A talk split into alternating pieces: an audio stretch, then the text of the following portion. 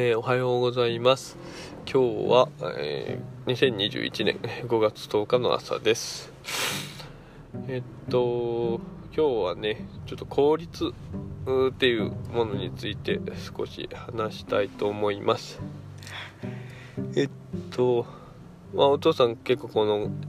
会社とかでまあこう仕事をするにしても何かしらこう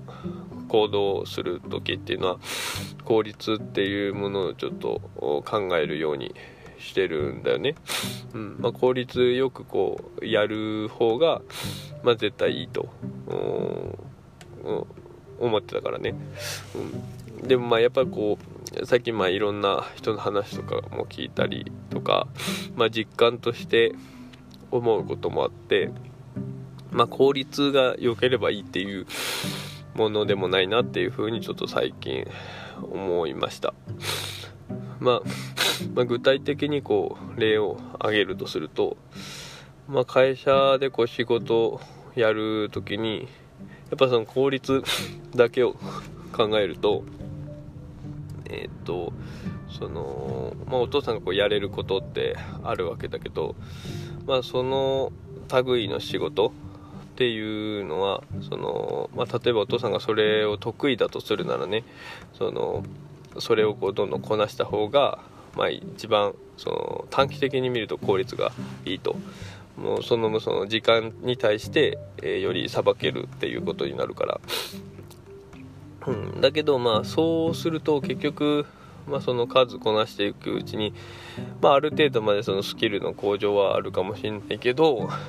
まあ、新しい取り組みでないんであればもうそのパフォーマンスとしてはどうしてもさちってくるし、うん、でそして俗人化していくよね。結局その短期的なあの成果を求めようとするなら、まあ、得意な人に、えー、その種の仕事はこう任せた方が良くなるし、うん、そそれの方がその短期的、まあ、その短期的長期的って言葉を使うけどそのその場まさにその時だけで言ったら、まあ、一番早くその同じ量の仕事をこなすのが一番早く終わるから、まあ、それが、え一番いいと見えがちなんだけど結局そういう風なそのその場その場の短期的な判断でそういうことをし続けると結局、まあ、それぞれ、えー、それぞれが、まあ、それぞれの仕事、まあ、そういう意味ではその最適配置っていう意味ではまあいいのかもしれない。一方でいいのかもしれないけどやっぱりそうするとどんどん俗人化していく。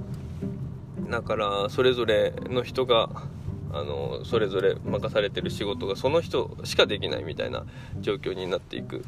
うん、っていうのがまず一つ問題としてあるしそのまあそれそれぞれの人もその何て言うんだろうな。だんだんそのタスク自身が簡単になってくるから、まあ、面白みもどんどんなくなってくると、まあ、変化もないしね。うん。まあ、そういった意味でその短期的にはこうさっと仕上がっても長期的に見るとそういうふうにこうモチベーションも下がってくるしその成長成長効率としてはすごく悪くなるわけだよね。その個人個人の。うん、でそこの成長がしない。でまたその俗人化する。もしその人がじゃあ何か、あのー、理由でこういなくなってしまったっていう時に、あのーすごく大変な状況になると、いうリスクもはらむから、うん、やっぱりそういうふうにこう効率を短期的に見るのは良くないなと思いました。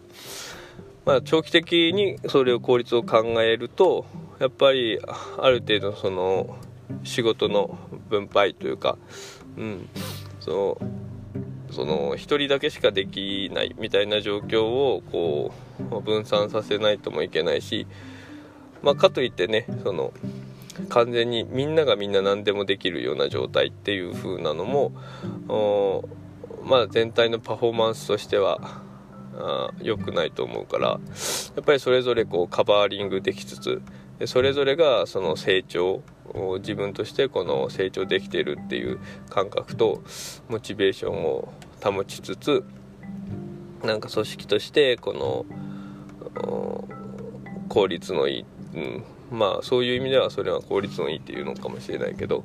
うん、組織としてやっぱりこうリスクも少なくてこう持続的な方向性っていうところを考えないといけないなというふうに思いました。うんまあ、だから効率がいいことばっかりじゃないなっていう風な 言い方を したけども、うん、まあ見方だよね。だからその短期的だけ見て、時間軸としてその短期的にだけその、その軸だけで効率を求めると、あの、効率よくしようと思ってたのに、え、ー、と、実はその効率良くないことやってるっていうことがあるかもしれないというところかなと。あとはまあその別のことでいくと、あの、ね、その会社の中で、えー、その効率をこう考えてやろうとするとできるだけ生産性を高めようと思ったらちょっと分かんないところとかはこの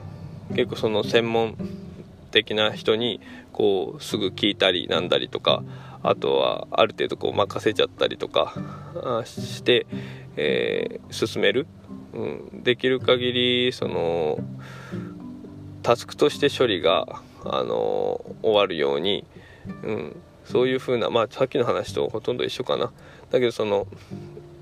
さっきのはどっちかというとこの仕事の分配という意味合いだったけどまあ今言ってるのはどっちかというと仕事を何かしらこうあるもう仕事が与えられた状態で。でそれに対してこう取り組む時にその他の周りの人へのその頼り具合というか、うん、そういう意味合いで行った時にもうできる限りその効率よくその場だけ進めようと思ったらこう専門の人にこう聞いたりだとか周りの人を頼った方がいいと思うんだけど。ででもまあそうなると結局、まあ、そこで教えてもらって理解はこうできると思うんだけどもやっぱりその本当の意味でこう理解できたことにならないというか自分の中にこう残りづらいというか、まあ、そういう立ちがやっぱ少なからずあるかなと思ってて、うん、やっぱそこはそのなんだろうな。自分の中で結構苦しんでというか結構大変かもしんないけどそこでその頑張って自分でいろいろ進めることでえー、分かった時何かがこう分かって課題が進んだ時っていうのはあそっちの方がやっぱ感動のレベルとして大きいのかなと。もちろんそのいろいろ教えてもらったりだとかで感動することもあると思うけど、うん、まあやっぱその乗り越えたあの負荷が大きい方がやっぱそこに費やしたエネルギーが大きいからやっぱりその定着っていう意味合いでもちょっと違いがあるかなと思います。うん、なんかね、うん、その今となっては結構その効率よく学ぼうっていう風なとこの意識になってるし、まあ、それも一方で違うこその否定することでもないと思うんだけど、まあ、学生時代とかはね特にその教科書読み込んだりだとかなんかこう他の人に聞くっていうよりも自分で、まあ、頑張っ頑張ってたっていう表現も違うけど、まあ、好きでやってたから、うん、でもそのその過程自身っていうのは結構やっぱエネルギーを使ってたとは思うんだよね。うん、その難しい内容のものとか。でもそこはそれだけそこではそのあまり効率っていうのを考えずになんか愚直にこう自分で取り組んでたなっていう風なのをちょっと思い出して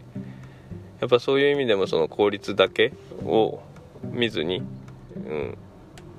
そのやることが大事かなと。まあこれももう先と一緒だよね。その効率がいいことが良くないというよりも、まあ、効率がいいのはやっぱりいいいいんだよきっと、うん、だけどその見方でさっきの話だとその短期的に見るか長期的に見るかっていう風な話であまあ今回のもかこれもだから結局長期的に見たらその何か学ぶ学んだことに対しての定着率だったりとか、えー、理解のレベルだったりっていうのがあの長期的に見た時にその時の課題のクリアには時間を要してもその後の人生に生かせる部分っていうのが、あの残る可能性が高いよね。うん、もしかしてそのさっと何の苦労もせず聞いた。あこと。その場で理解できたつもりでその場はこううまくすこうやり過ごせてもどっか早いうちにその内容っていうのが自分の中からこう抜けてしまったら、まあ、その後の未来ではこう、えー、うまく応用できなかったりとかっていうこともあろうし、まあ、だから、まあ、そういう意味でやっぱりこう時間軸？まあ、他の軸とかいろんな見方もあると思うんだけど、まあ、時間軸においてその効率がいいかどうかっていうのをやっぱりこの短視眼的じゃなくてこの全体的に、え考えるっていうのはやっぱり大事だなと思いました、まあ、あとバランスだよね。いつも言ってるように。結局その効率が一方こううんごめんね。あのタスクをこなすそのその場の効率はいいけどもとかあ一方でその長期的な効率が悪いっていう風なところっていうのはどうしてもトレードオフになると思うから、まあ、そういったところの結局バランスをどう自分が判断して、えー、どういう分配比率でこうやっていくかっていうのはやっぱり自分次第だからそこの感覚っていうのをこう身につけられたらなと思います